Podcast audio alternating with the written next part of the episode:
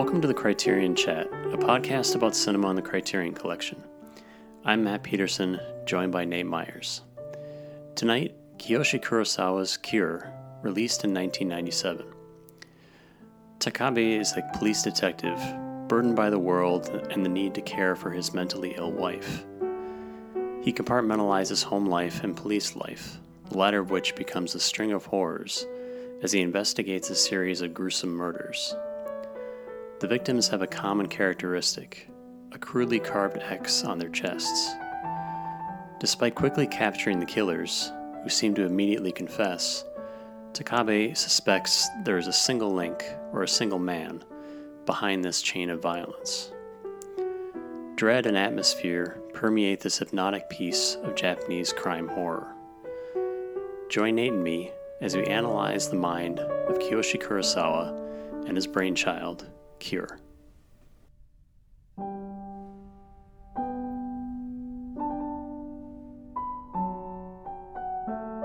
So, Nate, uh, th- this is a title that I've wanted to see for quite a while. Uh, I-, I remember, I think this was released on DVD under the the Home Vision Entertainment banner a long time ago.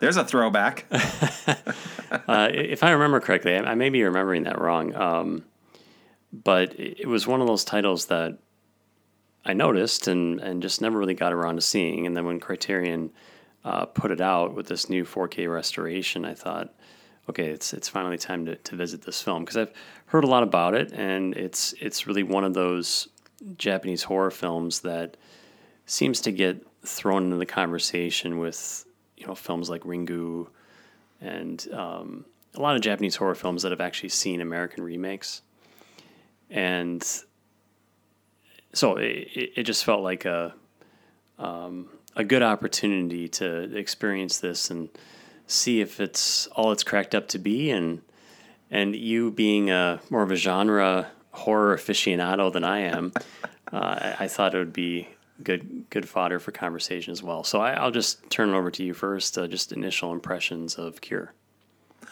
Well, uh, thanks for your introduction there, because I was curious as to why you picked this movie. Because uh, I know you're not a horror fan, and I know you love Japanese cinema and Japanese culture in general. So I mean, obviously, I wasn't surprised by that. I'm going to come out clean and just say I had actually not seen this film. I had not known anything about it before watching it for our review. So it's a it's a film that had completely uh, missed my radar. Uh, so I I, I I watched it on the Criterion Channel uh, without any idea of what I was actually starting to watch. So I didn't look anything up on it.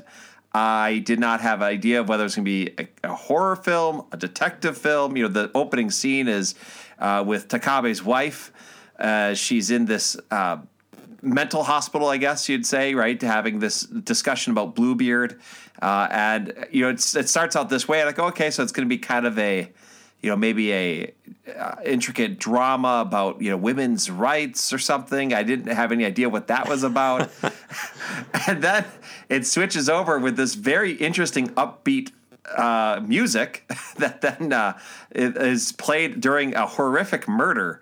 And so I thought, am I watching like this weird kind of Tarantino esque black comedy? What am I watching?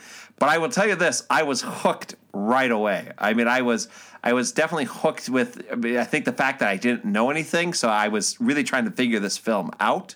Uh, it obviously settles in very quickly into what it is, and so I then understood. Okay, I'm watching a kind of psychological horror film uh, that I think is extremely well crafted, well made. Um, but it was a surprise. I mean, it was a film that definitely caught me by surprise right away, uh, and one that I thoroughly, thoroughly enjoyed uh, at every aspect of it. And I'm grateful that, unlike Ringu or other uh, Japanese horror films of this era, it did not get an American remake. I, I, had assumed the American remake would have been absolutely awful. So I'm, I'm thrilled that that has not happened as of this uh, podcast being recorded. Yeah, it's interesting that it hasn't happened. Uh, now that I, now that I think about it, I it's something you would have expected to occur by now because, uh, yeah, this is a film that does come up a lot in conversations about Japanese horror, and it was a real, real watershed moment for uh, Kurosawa's career, and no relation to Akira Kurosawa. Uh, just to to clarify that he's kind of considered to be the um, they call him the David Cronenberg of, of Japanese cinema, and, and you can maybe see some of some of those early indications in this film. Uh, but yeah, there, there's I think there's a lot to talk about here. I, am glad you enjoyed it because I really enjoyed this film too. And I, you're right to say I'm usually not a fan of horror, but this isn't really it doesn't really fall into the definition of horror for me. I guess. Whenever you like a horror film, you just decide it's not a horror film. Got it. the Shining, not a horror film, right? Well, Halloween, not a horror film. Cure, not a horror film. it's, but I, maybe my definition is skewed. But yeah, I guess I, I guess I kind of do that, don't I? Uh, okay, it's a horror film. Uh, we, we we can just say that, but it it's definitely more psychological horror it's not gore for the sake of gore. It's it has shocking moments, but it's it's very much a, a film that gets underneath your skin, and it's really about the mood, the atmosphere, this really overwhelming sense of dread throughout the picture, uh, and. I mean, let's go back to that opening scene because you mentioned that, and and the musical choice during that opening is very unusual, right? And it does throw you for a loop, and it does seem very intentional that Kurosawa wants to sort of confuse the audience in terms of what they're seeing, what they're expecting, even how the the credits kind of, you know, the title kind of zooms into the frame over this very stock Columbo esque shot of our main character in in the very typical beige trench coat that we expect every detective to be in. Just how it's handled uh, evokes old TV serials. I, I mean, there, there's a lot that really kind of comes to the forefront in that little opening sequence. And, and I, I, think it's a real interesting way to start this movie. And the rest of the movie is not like that opening at all, right? I mean, there's really no uh, sort of tongue in cheek element throughout the, the rest of the picture. So it's it's a very unique way to open. Uh, any other thoughts on the opening beyond what you said? No, I think it it plays well with the the themes that will emerge, and that so that that piece uh, it's actually available to listen to on YouTube if anybody wants to. It's called Animal Magnetism. Uh, I went and looked it up because it's so catchy that that little bit of music there. It's about maybe 90 seconds or 100 min- 100 seconds of, of music that's really just not what you would expect in this movie, right? Uh, if I if I just played it to somebody out of context, you'd think it was I don't know, like a couple of happy old guys playing an accordion or something. I mean, it's just it yeah. doesn't feel like anything that belong in a film that's this unnerving and this this um, psychologically dense. Uh, you know, so I mean, it's it's a very interesting piece. Uh, but I think that it has, when you listen to the music on its own, it does have that kind of hypnotic quality that it's sort of segueing into for what things will come up later on in the film. I think that's what I love about this movie is that it really takes the idea of of hypnotism seriously. I mean, I guess we're getting a little bit into the plot in the sense that these these murders that are being committed by other people, uh, or I should say by different people, are fundamentally the work of a single man who has hypnotized people Takabe has suspicious suspicions of this, uh, and then uh, he discovers that it is this uh, single the single person, uh, which I guess we can talk about the character of Mamiya uh, and uh, what is his what is he? I guess is a, is a, is a maybe a fair question to ask about that. But uh, at least according to what's said in the plot, he is a former uh, psychology student that got into mesmerism and hypnosis. Uh, must have been kind of an expert and genius on it, and then that he has um, now uh, been able to quickly hypnotize people and implant in them the idea of killing another human being in this ritualistic fashion. Uh, but the film itself plays through its sounds, through its its framing, through all of these different things, a kind of hypnosis on us as the audience too, right? I think there is a kind of meta quality in how Kurosawa is setting up his storytelling that little ambient noises, for example, in different scenes that kind of make it like no two scenes are identical. They're not. Uh, I mean, they're. I should say, no two scenes are clearly separate from another. Uh, they're distinct. I know where they are, but at the same time, some of the ambience, the background noise, the white noise is very similar from one setting to another. So you kind of get lost in it in a way that you wouldn't necessarily always in a, in a movie, right? Uh, so he's kind of almost playing a hypnotism on us and drawing us in, just like Mamiya does for the victims, right? Uh, the people he will hypnotize, right? He draws them in slowly, surely, and then he he uh, kind of controls them, right?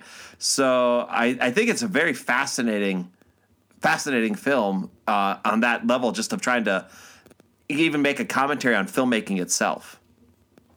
Yeah, the sound design is is instrumental in this film, and, and it's very subtle, right? And and the score and the ambient um, noise and the sound mix kind of work hand in hand in this interesting way. Uh, a lot of scenes have this very droning sort of room tone throughout. And at first, it feels like it could be just organic. I mean, we, we talk about diegetic or non diegetic sound pretty frequently on this podcast. And, and it, it has a weird effect because you do start to notice it and and you do start to be unnerved by it. And even even in his apartment there's kind of this droning noise that we hear right? And it's like is that the washing machine? Is that the dryer? Like what are we hearing here? Is that a um, heater? Or we don't really know. It, it, it's just this kind of undercurrent of tension that reflects his home life and and the stresses that he's facing there caring for his wife but also out in the world, um, just the stress of working on this murder investigation. So there's sort of this this through line with the sound design and the score that that's pretty interesting. Um, and that's yeah, that's a huge part of creating that that sense of dread that that becomes so effective in this film. Mm-hmm. Yeah, well, I think that you know the the point you made earlier about this being very much a suspenseful, sort of psychological film is a part of why it's such an effective horror film. You know, it's it does have some pretty brutal images in it. It does have some striking. I mean, I'm thinking of that scene where the one doctor has been hypnotized uh, and kills a man in a, a, public bathroom, and then actually starts peeling off his skin. Right? I mean, it's it has some gory, graphic moments, but they're spare, uh, and they. The, the old saying that suspense scares, gore disgusts, I think is very well understood here. That the film really wants to build that tension through sound, through pacing, through. I mean, one of the things also that was very striking was just how long each shot lasts and how you really don't get a chance to look away or cut away. I mean, this was made 25 years ago now, right? Uh, and so it was not as hyperkinetic of a time period for filmmaking as it is now in terms of editing. But you did a lot more shot reverse shot than what you have in this movie, right? There's a lot of scenes that are just playing out with two actors interacting with one another and the film you know the camera refra- reframes the shot every now and again right? It just keeps going and going and going it it's really kind of impressive but i think eventually overall that that sense of almost an unrelenting exchange between the characters starts to unnerve you as well as you're watching this film and really draw you into trying to figure out what the hell is actually going on here well, it really sets the tone from the beginning, right? I mean, uh, the the first murder that we see is so sudden and kind of matter of fact, and not not glorified in any way through the filmmaking or through the editing or sensationalized in any way. It's just this static, wide shot, and that approach is really kind of used throughout the film. So anytime we see a shot like that, it builds the tension just by the choice of that shot, right? It's like, okay, we're expecting violence. I mean, I, I was thinking that um, about the the scene on the beach there when we see um, Mamiya uh, talking with one of the early uh, victims, or I mean, one of the people he, that he hypnotizes into committing murder early in the film and that scene on the beach, you really expect something violent to occur there, right? and it's just this meandering kind of wide shot, and he's walking up to the other man, walking away from him, walking up to him again, and and it's it's so effective because we've seen that initial act of violence, and, and I, I think we should talk about how this film handles violence in general and and gore. You mentioned that you know there's kind of these little moments of gore, and they're never uh, they're never gratuitous, and but they make an impact. And part of it is well, you know, maybe the makeup isn't the best, so they want to cut away from it sooner rather than later. But uh, it's still effective to do it that way because you've seen enough to be impacted by it, and your brain kind of fills in the rest that maybe you didn't you didn't see, but you, you kind of think that you saw it. So that that sort of device is is pretty effective here too. But but just the way it treats violence, it's very methodical about it. It's very matter of fact, uh, and and so much of it plays out in these flat, wide shots. I mean, I think about the police station murder too is another one, and that's a pretty consistent device throughout the film. Yeah, that that device of the kind of a master shot, like you say, where it's just flat, motionless, watching yeah. this violent act from afar, is an effective device, and many films have made use of it. And I think what's effective about it is the fact that it it gives a sense of powerlessness to us as the audience. We're not really experiencing the violence viscerally, right? When you go into close ups, when you have a handheld camera, I mean, you, you almost feel like a participant, like whether you're defending or you're attacking, you know, you depending on how the, the scene is, but you feel like you're acting uh, when you kind of go in close in a scene of violence. When you pull far back, when you just stay away and you watch it from afar, you can't do anything, right? We we can't stop it. We can't we can't change anything uh, of what's being depicted there, and it, it really reinforces for that you uh, for you as the audience. And with this particular film, I think that's actually extremely important because that's really what the film's getting about. I think the film thematically is really raising questions uh, of of freedom, of human freedom, free will, right? And it's it's asking questions about identity, right? Uh, Mamiya as regularly kind of asks the question, "Who are you? Tell me about yourself." Right. So the more he can learn about someone, the more he can kind of uh, enroll and, and enlist them into his purposes. We don't really know anything about him, of course, and you get the sense almost he doesn't. It's it's unclear how much he does or doesn't understand about himself at this point. Uh, I mean, I, I think we obviously understand he knows what he's doing, but it doesn't seem like he necessarily has a complete understanding of why he's doing it. At least I don't know that the film's saying that we have a clear sense of a motive here. Um, it could be he was himself hypnotized, and now this is something he's doing, right? Yeah. Uh, so I mean, it's it's very ambiguous in some of those things, but it really does. I think what makes it so scary is the idea that what if your free will could be co-opted? You're still acting, you're still doing things, but you don't know it, you don't understand it. You have memory of it, you kind of are aware of it, and you know the the the psychologist that's worked with Takabe, uh, I think it's Sakuma, I think is the name of the of the character. Uh, he he himself talks about how well you, you could never induce somebody to to murder unless they wanted to hmm. murder. Uh, so is this a, I sense that like well he's tapping into Mamiya is tap, tapping into some deep unknown desire on people's part or is he just so embedding into them this pattern that they'll do this no matter what?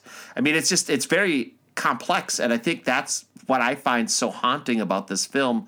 Having seen it uh, and having it, you know, been now a couple days since I watched it, it still is lingering in my mind because it really does raise that interesting question and that really terrifying question about what if someone could actually co-opt your own free will, right? And you no longer have an internal freedom.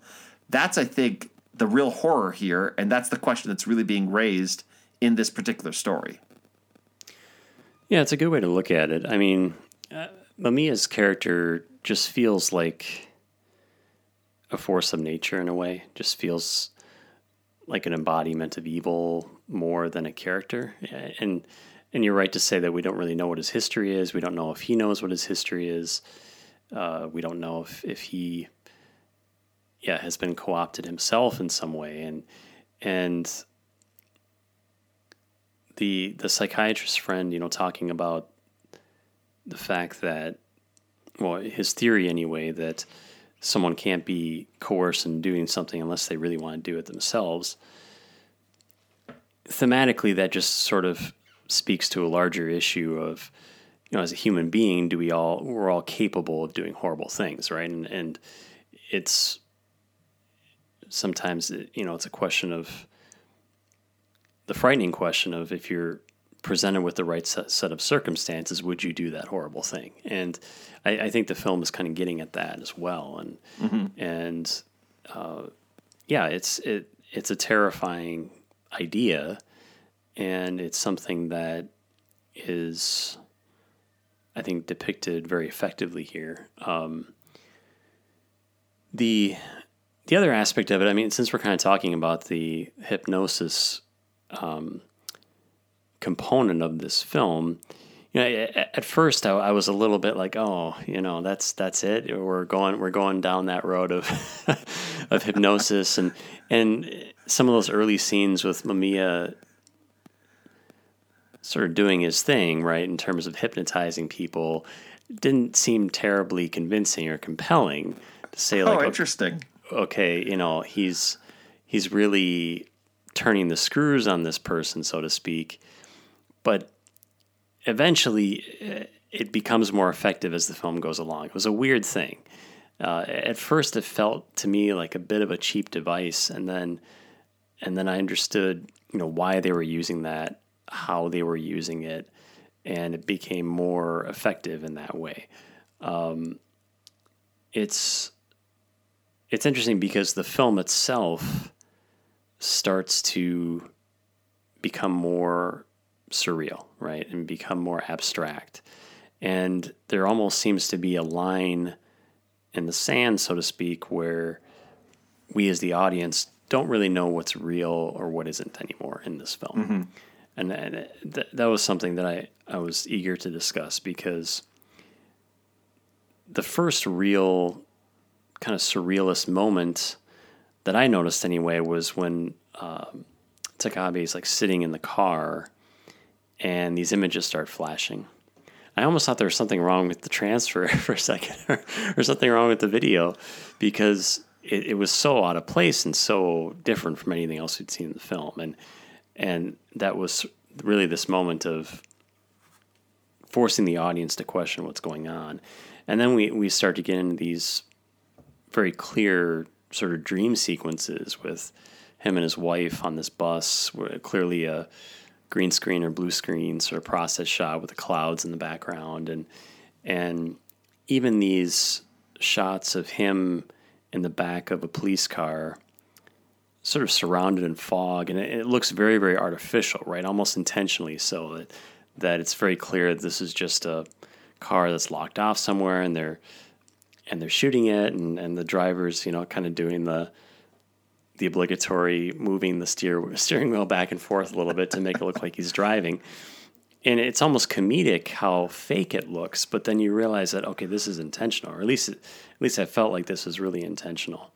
I got uh, the same sense. Yeah. Yeah, to to amp up that sense of surrealism and to really make you question what real and what isn't, or what is real and and and what is uh, imagined. So, it, just your thoughts on that that portion of the film, when that transition occurs, and you know how effective you felt that was. Well, first, I think you said the you, you made a, point about the first time I noticed, right? Uh, mm-hmm. So obviously, that's we have those clear nonlinear edits start to emerge. You know, you really do get a little taken out because it is so contrary to what we'd seen before. But it was also one of those things as the film kept progressing. I started wondering, well, was that stuff happening beforehand and I just didn't pick up on it? Yeah. You know, I mean, it's it's a film that I really think repeat viewings will give new insights to it. Uh, sure. Some films you can just sense right away this is a film that I'm going to come back and visit over and over again. And Cure is one of those films. I, I see myself coming back to it pretty frequently, actually. Um, I don't know what that says about me. But well, I'm, I'm so, glad. I'm glad you liked it so much. That's, that's good. So, Usually, the things but, I pick are uh, are met with um, not as much enthusiasm.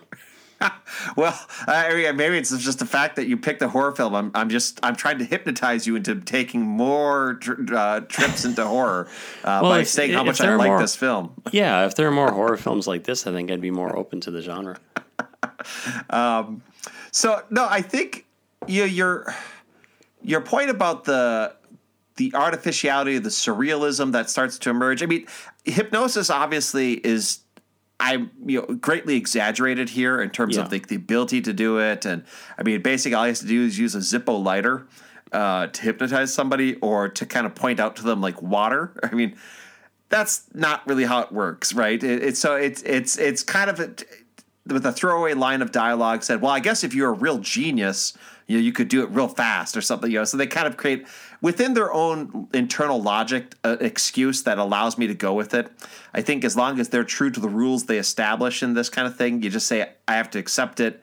And I have to kind of say this is how it's going to work. So that's why I actually the early hypnosis scenes I didn't find bad because I think partly because uh, uh, Masato Hagawara Hagawara is that how you pronounce his name?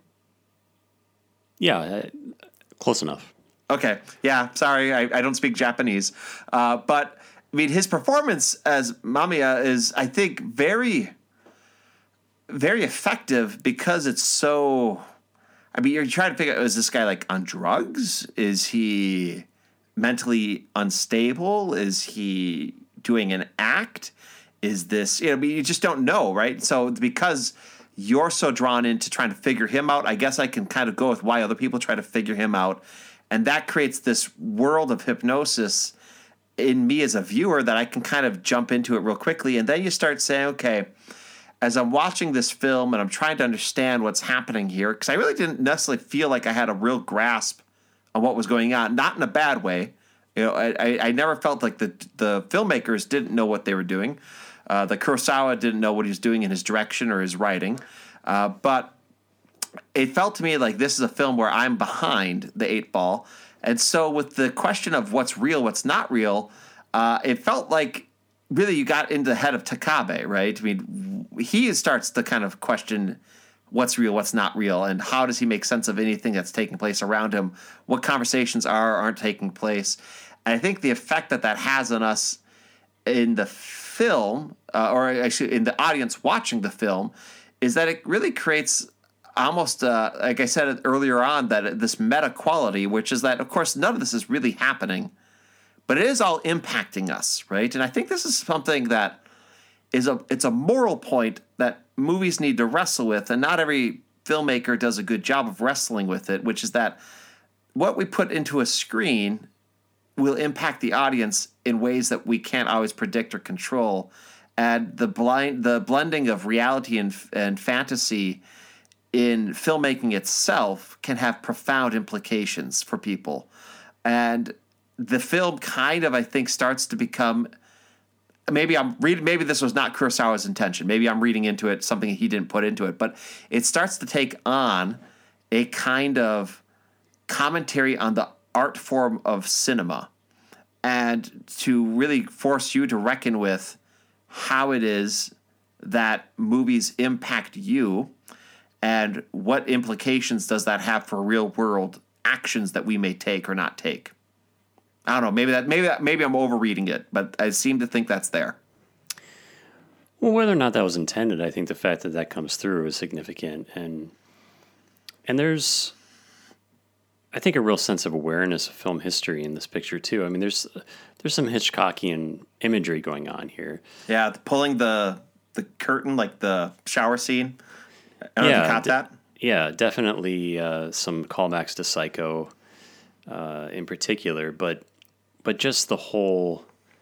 Um, you know, Hitchcock uh, was always very interested in the idea of identity. I think, and and multiple personalities and and sort of these these split realities, and, and this film uh, speaks to that as well. And uh, that's one thing that Mamiya brings up, which is interesting one of the many conversations he has with Takabe is, you know, he asks him, "Who is he? Is he the detective? Is he uh, the caretaker husband? Is he neither of those? You know, is his true self neither of those identities, and and that's that's an interesting question. You know, this this idea that everybody we know in our life, to some extent, knows a different version of us, right?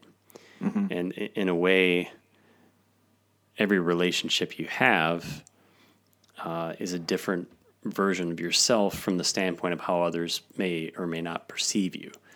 You know, you you, you may be consistent in terms of how you present yourself or how you treat other people, but it's always going to be through the filter of someone else's experiences and and the details they may notice or may not notice. So I, I thought that idea was interesting as well, and and it it really speaks to the you know the, the film's fascination with not only hypnosis but just the practice of psychiatry and and the diagnoses therein. You know, the fact that Takabe's wife is dealing with mental illness is not um, insignificant either. And and from the first shot of the film in this very brightly lit hospital setting, there's uh, there's really a tone being set there as well. That okay, our main character is constantly surrounded by the tension that comes with you know dealing with mental illness uh, with his wife or with a family member, uh, and and how that affects him personally too. So it, it's it's a complicated film, I think, thematically, um, and Takabe's uh, the performance by uh, Koji Yokusho excuse me, Koji Yakusho I think that's that's his name, is really good here, right? I mean, I I, I don't want to ignore his performance either. You know, we talked about um, Mamiya and how, how effective his character is. But Takabe, you know, his character is very much the standard hard boiled detective from the beginning. He his character doesn't seem to really be there in the beginning. He just he's kind of walking around, he's looking at things, he's sort of asking questions, he seems a bit disconnected with what's going on. He seems like someone who's experienced and knows what to filter out and what to focus on. But it's not really until the film progresses that he starts to show more emotion and we start to learn more about his situation and his background and and he becomes an extremely emotional character uh, and it's it's pretty stark contrast to where he starts in the film. And it's it's not so much a character arc I think as it is his encounter with Mamiya is sort of revealing who he is, right? I mean, again, that goes back to the question uh, that I was bringing up before in terms of this idea of multiple identities. So I think there's a, an interesting performance quality there that's very effective.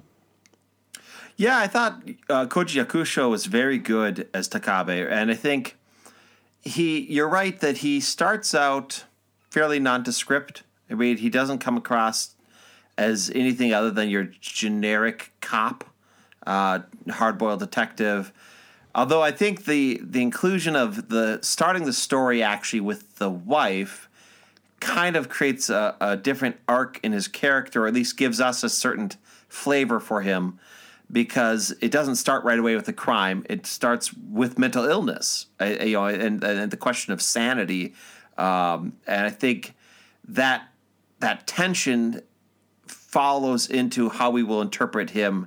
Uh, and as we see it unravel later in the film, it all makes sense to us, right? Uh, if you had had that be, you know, start with the detective coming to the crime scene, and I'm, you know, being like Mister, um, oh, uh, you know, like uh, Vincent Hanna in Heat, right? And where I know it all I've seen it all. I think that the later on development of, oh, well, he has a wife that's sick, and that's kind of making him very tired and he run down and he's trying to find the right balance, right? I think you wouldn't be as convinced of that, but having started first with that and having that shape everything else that we see really helps to sell his character uh, and give Yakusho's performance uh, a lot of weight. Uh, so sometimes just a simple structural point like that can make a profound difference in how a movie works, right? Uh, but I think that the way Takabe's character progresses, it, it's one of those things where I, I truly wasn't sure what he was going to wind up doing, right? I Yeah. mean, or or you know, really how it was all going to play out. I mean, and you know, there's there's obviously some ambiguity of whether or not he winds up ever being hypnotized or not. I I think it's leaning towards telling you he was hypnotized, but when there's a couple spots where it could have happened, or could have maybe it happened throughout. He slowly but surely over all this, you know, he was he definitely seems to be much more resistant to Mamiya than uh, than everybody else seems to be, right?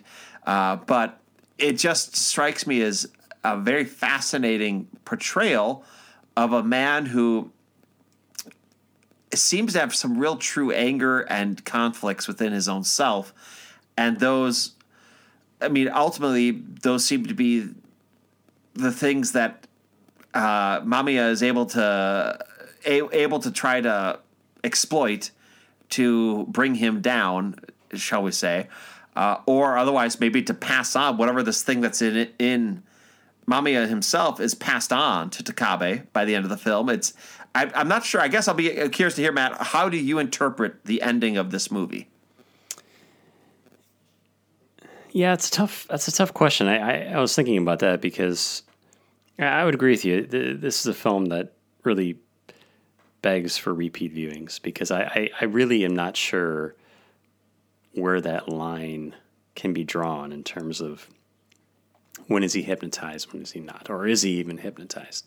I, I think he is. I mean, I think the film is pretty clearly saying that he is at the end of the film uh, the scene where he's in the diner is really sort of the instrumental moment at the end, right? And and he his demeanor seems very different in that scene. He seems very energetic, almost at peace in a way. He he's not as haggard, not as run down. He's wearing a nicer suit, right? Um, he finishes his meal. He asks for coffee. You know, we see earlier in the film like he barely ate his meal before, and the wait the waiter came to take it away, right? So little details like that are there. Like at the end, this seems like a, a man who has it together and is satisfied, um, which feels wrong, right? Well, especially considering that we know uh, that his wife has been murdered, right? it's immediately So- after that that horrendous you know flash of seeing her body right Right. And and all of a sudden here he is contented in this diner. And immediately the question is okay did he commit this murder right? Or is he acting this way because he's free of the burden of taking care of his wife? Like what what is happening here right? And and these are all questions that are really unanswered. But the fact that the waitress we follow her in that long wide shot and she picks up a knife and that's it Right. spoilers uh, implies that you know you know that he is passing this on to her now right, Right. Uh, and who knows Or maybe she's she just picked up a knife. she just picked up a knife to take it back to be washed or something we don't know Yep. but it, it, it the choice of the type of knife though it's like it's like a you know a butcher's knife it's not just like a table knife or something the kind of thing you'd see in a horror film. it's a very intentional choice the type of knife she picks up. It's it's yeah it's meant to be the slasher film sort of knife. And, and i think kurosawa was very very clearly telling us that this evil is is going to go on. And and the, that's the way i interpreted it. Yeah you know it's interesting because any any kind of murder mystery set in japan always has kind of a layer of complexity to it just from a cultural standpoint because violent crime is so rare in Japan. Right? I mean, gun violence is pretty much non existent. I mean, mostly because the gun laws are very, very strict. When violent acts do occur, they, they tend to be knife attacks, right? You know, you hear about that uh, periodically. But in general, violent crime is just not, not something that occurs very often. And and that this film doesn't really seem to recognize that in a way. I, I mean, the the detectives are acting like, oh, it's another murder. You know, it's just one of many, many uh, murders that we deal with, uh, which I suppose in the context of, of a crime film or a horror film, you just have to sort of go with that. But it, it well, I mean, been Tokyo's a big Tokyo is a big city, so I suppose if this is your job, you know, it's probably not like a job like the, a murder cop in Chicago, but I'm, I'm sure it's what they do, right? So, but I agree with you. It does strike me as uh, this is why I'm, so, I'm sort of surprised that it hasn't been made as a, an American remake because it Yeah. just so much of this idea of like the serial killer element, right? It's just like leaps off the screen as if it's America, right? Um, and yeah, the, the even the way they they talk about how they're not revealing anything so that they can try to see how they can figure this out, right? I mean, it just seems like yep, they've done this before. Where I I would assume this is a case like none other, you know. That's the thing. That you, I- would, I you wish- really wouldn't know what how to handle some of this stuff. Yeah, I- they I could wish have had some more of that. Exactly. I wish the film treated the case a little more accurately in that regard. That that maybe these detectives were sort of in over their heads, right? They're just they just haven't been confronted with a situation like this, and that would have added maybe an ex- extra dimension that I think would have been interesting, but maybe that would have been a distraction ultimately. But uh, not to go off on too much of a tangent. I mean, wh- what did you think about the ending or your inter- interpretation of the ending? Well, I think obviously it, I mean, they want to plant and leave you with the idea that maybe he's been hypnotized and this is happening. They also don't want to make it too explicit, you know, so it's not telling you 100% one thing or the other. But if you're, especially based on just the way the closing credit crawl works, where there's Yeah. these unseen slices going through the credits, right? I mean, it just strikes me that that's in of itself an important detail. I mean, I get the movie's done uh, at that point, but it just that's a purposeful decision, right? Uh, the almost like this idea of an invisible, unseeable force cutting through everything still, right? So it does strike me that we should interpret that a hypnotism took place. How or when, we don't know. Uh, again, even that question of reality. I mean, you know, the the wife's murder takes place, so it seems, right, in her uh, the the facility she's being kept in. But how? When? We don't know. I mean, there's no setup for it. There's nothing to indicate it. Is that real? Did it happen? Is it in his head? Is it you know? I mean, because obviously he's he's wanting on some level liberation from his wife. So is it just in his head that she died, or is it not in his head? I mean, it's just there's a lot of things like that where, at least just on one watching of the film, I can't say that I have firm commitments to what I think it is, but I would say hunches that he is himself hypnotized and now has become a murderer. Uh, but again, is he? Can we rightly say he's a murderer if he's been hypnotized?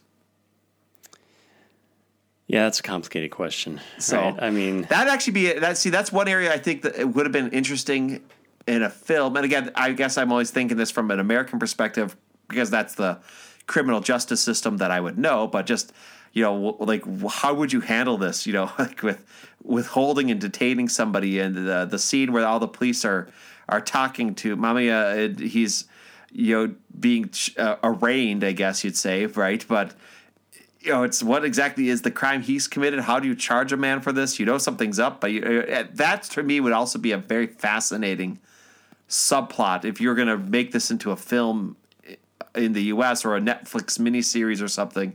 You could do some interesting things with that as well, uh, which does kind of get missed in the detail. That being said, I mean, I think this is very effective, and thankfully it isn't too long. I mean, all these things we're talking about would add time, uh, Yeah. and maybe the, the impact of the film gets lessened by being longer that way. I don't know. yeah, yeah, it's probably unnecessary and probably would have diluted things a bit too much. I mean, um,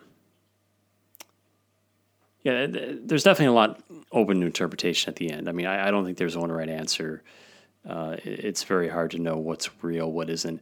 Uh, but what's interesting is that the film stays grounded enough that it doesn't become too confusing to the audience. I mean, it's very easy when you start playing with reality like this to become so muddled and so confusing that you sort of lose your audience. And this film manages to just kind of pepper in the right amount of ambiguity uh, throughout the second half of the film, in particular, to still keep us grounded, but to to make us question. And that that's a tough balance to strike. I mean, it may it may seem like it isn't, but I, I think from from a standpoint of editing, uh, that that that's a challenging thing to achieve effectively. I think. Yeah, I, I agree with you, and I think it, it really is a part of the filmmaking that really helps because none of it's being telegraphed, right? Yeah. Uh, I think a lot of other people would telegraph, "I'm being ambiguous," or "Is this real or is this not real?" I mean, the point of like, well, at some point we do start to realize you got to question this, but we also can't say like, well, shoot, am I behind? You know, should I have been questioning things earlier? I mean, that that's I think also really a, a great skill of Kurosawa's direction, but also the the cinematography, right? The the fact that the the film seems to be very much aware of what's happening beyond the frame, right? Uh, the camera pans a lot, right? It, it, it, kind of follows action and then comes back, and so it's it's it's reminding you there's more going on than what we're seeing, right? It just simple choices like that are really, I think, important for achieving what you talked about there, right? Uh, so that the ambiguity seems earned, not just sort of a. Um, I mean, we've all seen the movie where there's the the twist ending that you go, oh, that that's impossible, right? It it it blows so many plot holes open that you can't even hold the story anymore, right? Or we've all seen the film that's that's so into how cool it is to come up with the conceit uh, that it ultimately kind of just annoys you, right? This thing's just subtle, and I think that's what is makes it so effective is the fact that it it really doesn't advertise itself. It just other than that that very interesting piece of music, there's nothing that really says pay attention to what I'm doing. That's the one thing that seems to do it. And even then, by the time the movie's done, I'm like, I have no idea what the hell they did that for, other than it just really is an interesting choice, right? I mean, it, it, it, even then you kind of go, why did they choose that piece of music to kick things off there? I don't know. I, I think they're telling you to expect the unexpected. I guess that, that's kind of what I took from it. Uh, and the I think even to stress some of the incongruity, right? I mean, yeah. the I mean, just the fact that somebody would be k- killing somebody without necessarily knowing, understanding, or having a motive, and having been potentially, you know, duped into this through forces beyond them, right? I think all of that is also part of what's captured in that opening scene. Mm-hmm. I shouldn't say opening scene. I guess I should say opening murder. Yeah. Yeah. Yeah, it's it's an interesting choice for sure, and it's just it's just a very effective film. I, the imagery, I mean, the cinematography you mentioned, there's some pretty powerful imagery here. I mean, that that's large sort of wooden. I don't know if it's an abandoned hospital or what it is. Uh, toward the end there, it's really striking visually. I mean, it's just the production design there. I mean, it looks like a found location or something, right? And and you have that those few process opticals in the bus or whatever, but uh, clearly this is not. There's no CGI in this film or anything like that. It's just in camera, uh, well well lit, moody cinematography, and and and you're right. The camera movement is very fluid, almost invisible in a way. It's it's a yeah, it's a lot of these longer takes, reframing as the as the take goes uh, fairly sophisticated kind of dolly shots, and it's interesting because it's it's not showy, but it's it's effective, and the fact that they do play out in these longer shots uh, draws you in, in in a way that is unsettling. And I also just want to give some. A lot of it's, I, maybe all of it is just location shooting. I don't know. Maybe there's some stuff that's in a set, but every single location seems perfectly chosen, right? I yeah. mean, it seems a little run down. The you know, I'm thinking about that that scene in the basement of the hospital when Takabe is trying to hunt down and find Mamiya in that moment. Uh, it's it's interesting, you know, just how dilapidated everything seems, right? And um, you know, Tokyo is a really bustling city, right? It's it's it's got a lot of very high class, high tech stuff, and you watch this, you think you're you're kind of watching I don't know like a a bombed out uh, kind of urban war zone or something like that. I mean, just everything looks so kind of worn down, and that effect also seems to have the subtle way of just kind of the the, yeah. the heaviness of, of what is going on here, right? Just some of those choices they do with that is, I think, extremely important too. Well, any closing thoughts? I mean, before we talk about Criterion's release, I think we're both fans of this film. Uh, I I would say, I mean, to me, I I don't have the Blu-ray, but I'm planning to get it. Yeah. I know it's on the Criterion channel right now, but uh, like I don't want to. I don't want to not have it. I want. I, I want the physical copy. Yeah. Well, uh, you mentioned it's on the Criterion channel. It is one of their Criterion editions on there, so it has all the extra material available. Surprise, surprise! I didn't get through the extra material, but uh, Criterion's release does have that new 4K restoration that I mentioned earlier. Um, the transfer looks beautiful. I mean, it's really a great great transfer. Uh, too bad that they didn't put it on a 4K disc, but I'm sure the Blu-ray looks good. It has looks like basically a bunch of interviews. There's a conversation between um, Kiyoshi Kurosawa and uh, filmmaker um, Ryusuke Hamaguchi. There's interviews with the two main stars, Koji Yakusho and Masato Hagi, Hagiwara. And then uh, an archival interview from 2003 with Kurosawa uh, and some trailers.